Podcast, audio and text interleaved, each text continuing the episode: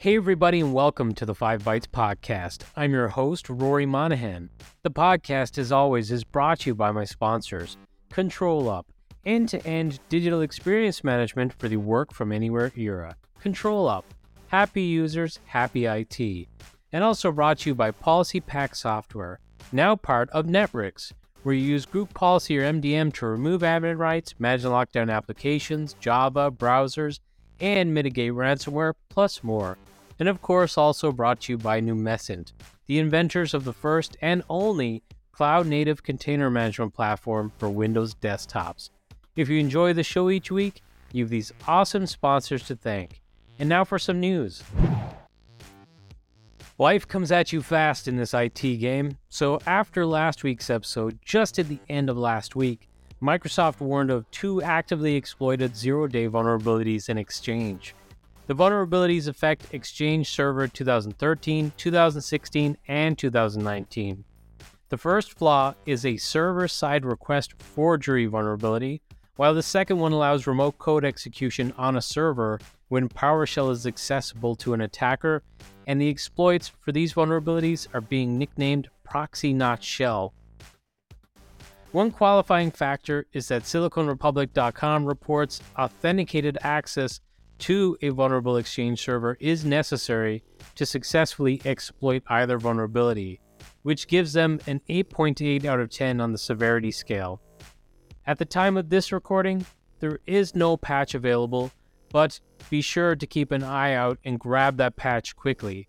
The vulnerabilities were first discovered by cybersecurity firm GTSC, this company said they were able to use exploits to create backdoors in affected systems and perform lateral movements to other servers in the system. Shortly after the announcement of the vulnerabilities, Microsoft recommended that customers disable remote PowerShell access for non-admin users and blocking and recommended blocking traffic for a certain auto discover syntax. But the InfoSec community came out with their knives drawn, suggesting that these mitigations were not sufficient as the mitigations could be easily bypassed.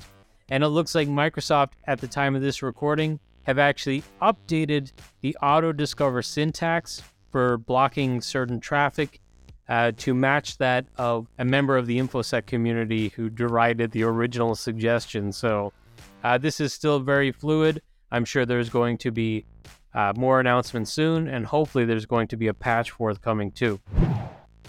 In a follow up to the last two weeks of episodes where I covered the recently released Windows 11 22H2 version and some of the issues that were reported related to that upgrade, there's actually been potentially there's actually been more issues highlighted. Uh, first from Adam Gross on Twitter, who suggested that anyone who is running Hyper-V on Windows 11 and upgraded to 22H2 and had issues with virtual switches after their upgrade may need to rebuild all virtual switches, even the private internal ones, to get things working again. And I saw on that Twitter thread that multiple people confirmed that they had the same issue and had to take the same steps to restore their virtual networks.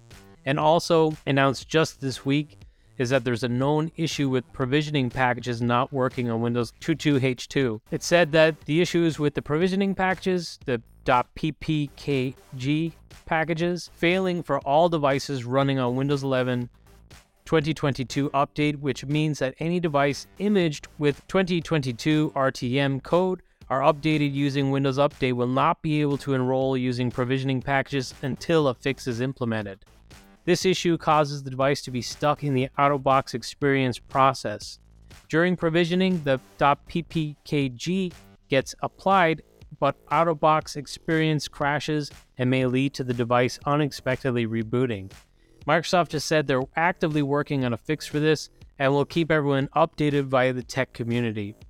They suggest a workaround is if you're using ppkg for bulk enrollment of Windows devices and experience this issue, you may downgrade to Windows 11 21H2 to use your .ppkg or enroll devices through Windows Autopilot. Now, reading that, that does not seem like a very good fix. So hopefully this is something that get resolved with a better, more permanent solution soon. Google have been working on updating the standard manifest required for creating extensions in Google Chrome and other Chromium based browsers, which requires developers who have created extensions to update and standardize on the new MV3 version.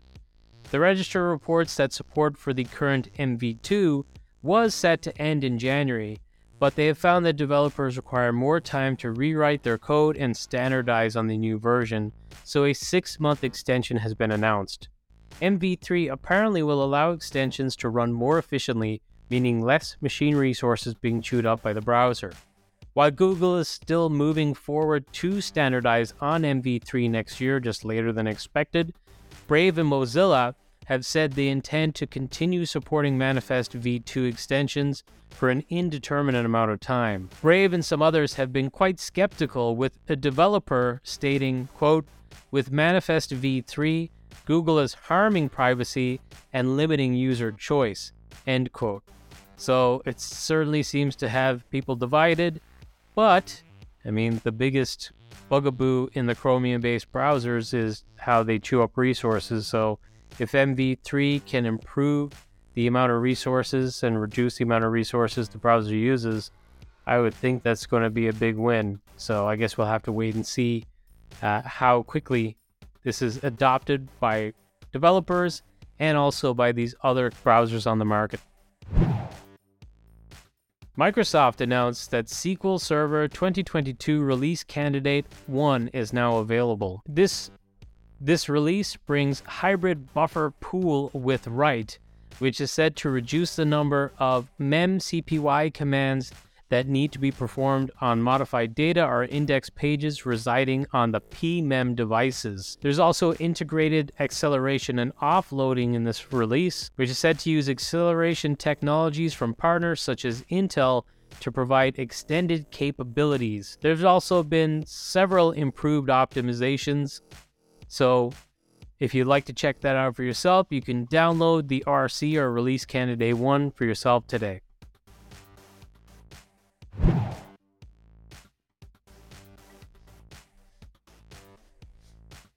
AWS announced some pretty significant new features for Amazon Workspaces, including announced support for Ubuntu version 2204 LTS. They say that with this launch, Amazon Workspaces customers now have the flexibility to select Amazon Linux, Microsoft Windows, or Ubuntu desktops depending on the specific needs for their end users. Customers can easily provision and scale Ubuntu workspaces for developers, data scientists, and engineers as high performance cloud based development desktops or for other non technical users as general purpose desktops. In the announcement, they say customers can quickly launch Ubuntu desktops in their preferred configurations whenever they are needed and only pay for what they use. And since Ubuntu Desktop, Amazon Linux, and Microsoft Windows for workspaces share the same management tools and processes, overhead and complexity is minimized when managing multiple desktop fleets. Ubuntu Desktop for Workspaces is available with the AWS SDKs and the latest toolchains for Python, Rust, Ruby, GCC, Go, PHP, and Perl creating an ideal desktop environment for cloud native and open source development. And since this is the LTS version of Ubuntu, customers also get long term stability and expanded security updates. The Ubuntu desktop for workspaces is available already today in all regions where Amazon Workspaces is available, except for AWS China regions. To get this desktop, customers can enable Ubuntu desktops from the Amazon Workspaces console AWS API, or AWS CLI alongside any existing managed Windows or Amazon Linux desktops and pay only for what is used with no upfront costs or software purchases required. AWS also announced Amazon Workspace's Core Cloud Desktop and a partnership with Zoom, too. And ChannelFutures.com reports that AWS is looking to expand its Amazon Workspace's desktop as a service portfolio with a new managed infrastructure only cloud VDI offering. AWS previewed Amazon Workspace's core during its AWS End User Computing Innovation Day, and Channel Futures reports that Amazon Workspace's core consists of APIs designed to bridge on premises VDI infrastructure to the AWS cloud as a managed service. The Workspace's core APIs enable integration with the AWS cloud to scale existing software. Notably, VDI software providers can integrate their offerings with Workspace's core to extend their desktop images to the cloud. So, that idea of image portability, taking those images from your on prem VDI and lifting them into the cloud. Organizations can also scale their existing VDI infrastructure to supported AWS regions to reduce latency and boost performance, and customers can opt for various hardware configurations from basic CPU instances to GPU based workstation environments. AWS stated that extending your existing VDI management consoles to expand their workspaces with Amazon Workspaces gives you the benefit of continuity of what you've been doing on prem with cloud based economics and security and productivity that comes with it.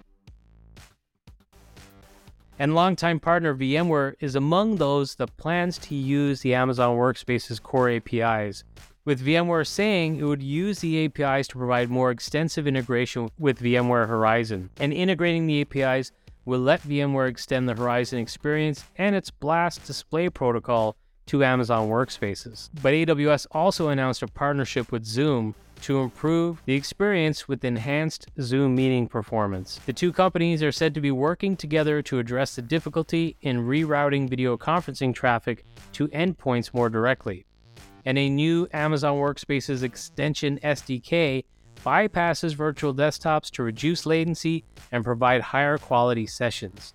The package includes a VDI client, host installer, and Zoom Media plugin. And AWS claims it securely offloads video encoding and decoding, bypassing the VDI infrastructure, and communicates directly to Zoom. So, a lot to unpack there and a pretty big week for Amazon Workspaces. Following up from last week's Citrix news, I actually covered quite a bit of Citrix news over the last couple weeks, uh, but I covered a story about them rebranding back to Netscaler. Well, it appears that the branding of ShareFile and XenServer is also going back to what it used to be. So ShareFile and XenServer are back, baby. And with the acquisition now complete, I believe it was completed last Friday as of this recording. Well, the cloud.com site is now referring to a cloud software group and includes Citrix, ShareFile, XenServer, and Netscaler, along with some other TIBCO offerings and products, I guess. Now, there was speculation over the last couple weeks that right after the acquisition was completed, that there would be like serious disruption and like mass layoffs. And while there isn't anything necessarily directly confirmed yet, if you use some of the old sources like the layoff.com, which, you know, people could post anonymously there, so it's not verified. It is pretty much just speculation. But the only kind of noticeable big change that I could see from the all staff meeting that apparently happened on Tuesday morning was that it was announced that a lot of the Citrix employees will be expected to return to the office five days a week. So this is just rumor and speculation at this point. I don't have anything directly verified. So that's just a rumor. It would be pretty shocking if that is the case uh, for Citrix in particular, because the whole Citrix ethos is applications and work from anywhere. So I hope that's not the case because it's going to seriously hurt their branding, you know, rebranding back to the names that uh, we all preferred, like Netscaler, like XenServer, and then hurting the brand by forcing employees to go back to work in the office is, you know, maybe one step forward and two steps back. Uh, but regardless, I wish all the best to my Citrite friends because definitely this is a time of uh, massive upheaval and disruption. So I just wish everyone the best.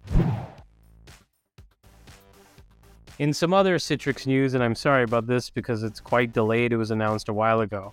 But Citrix Virtual Apps and Desktops version 2209 has been released, and some of the highlights, at least in my opinion, that are highlights, is that Citrix Studios, Citrix Virtual Apps, and Desktops REST APIs are now in preview, and this provides you with a set of REST APIs that you can use to automate the management of resources within your CVAD deployment. And also for MCS, there's now machine catalogs with trusted launch and support for machine profiles in Google Cloud Platform. There's more Teams optimization changes, including a policy notification setting. And there's some EDT lossy transport support for audio and more. So, for full details on what's included with this release, check it out for yourself, and I'll share a link with this episode, which is episode 250, and you'll find that at 5bytespodcast.com under reference links for this episode or just by clicking on this episode as well. The Irish Times recently had a great article covering more of the updates from the Irish health system's cyber attack that happened last summer and what has changed there since. So, you may remember that I've covered multiple different stories about this HSE cyber attack, and the HSE cyber attack report that was published some time ago is a favorite of the awesome Kevin Beaumont, who is a security expert. He points to it as a really good reference for a very honest and comprehensive report of the failings and how the cyber attack occurred on the HSE. But in this article, they stated that a third party provided an antivirus monitoring service between the hours of 8 a.m. and 6 p.m. each day before the attack with an on call service outside of those hours. But since the attack, the HSE has put in place an enhanced monitoring service providing 24 hour support. They also reported that the cyber attack has cost the HSE almost 100 million euros so far, but this is expected to rise further. This includes 51 million euros in 2021 and 4.4 million euros in revenue costs and 2.6 million euros in legal costs in 2022. In addition, the HSE has secured an increase in its recurrent funding of 43 million euros for ICT expenditure in 2022, of which 38 million euros is for increasing its capability to deal with future threats. Consultants have estimated the service will need an additional 657 million euro investment over seven years for cyber for cybersecurity improvements. And just three of the 83 recommendations made by consultants PwC in a report on the cyber attack that was published last year has been fully implemented. So, some serious work to do, and the report suggests it could take several years for them to implement a lot of the different recommendations. And to wrap up the news for this week, let's do some quick hit stories. First, Otmane Vettel on Twitter posted about new lock objects capabilities in PowerPoint slides. So you're able to lock the objects on your PowerPoint slides to make working in PowerPoint a lot easier and more fun. You know, you're not going to get frustrated by overlapping objects and moving the wrong objects. So, yeah, that's a nice improvement and probably a long time overdue. And Michael Wenger this week shared on Twitter that if you have an issue with Citrix Workspace app version 2207 on Windows or newer, with published applications suddenly losing focus, it's a known issue and there is a private fix for this version. You can reference the case NR 814 26905. So that's 814 26905 with Citrix support, who will hopefully provide you with the private fix, which he says is a simple case of swapping out a DLL. My buddy Trentent Tye pointed out something that he observed on Microsoft's App v5 versions page under the MDOP articles, and this is that it states Note Application Virtualization 5.1 for remote desktop services will be end of life on January 10, 2023.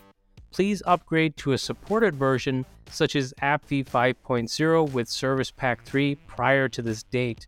Now, uh, Microsoft have actually updated the end of life or end of support for the AppV products to 2026, but it's very, very confusing and interesting that they would suggest as a supported upgrade path to go back to version 5.0 SP3.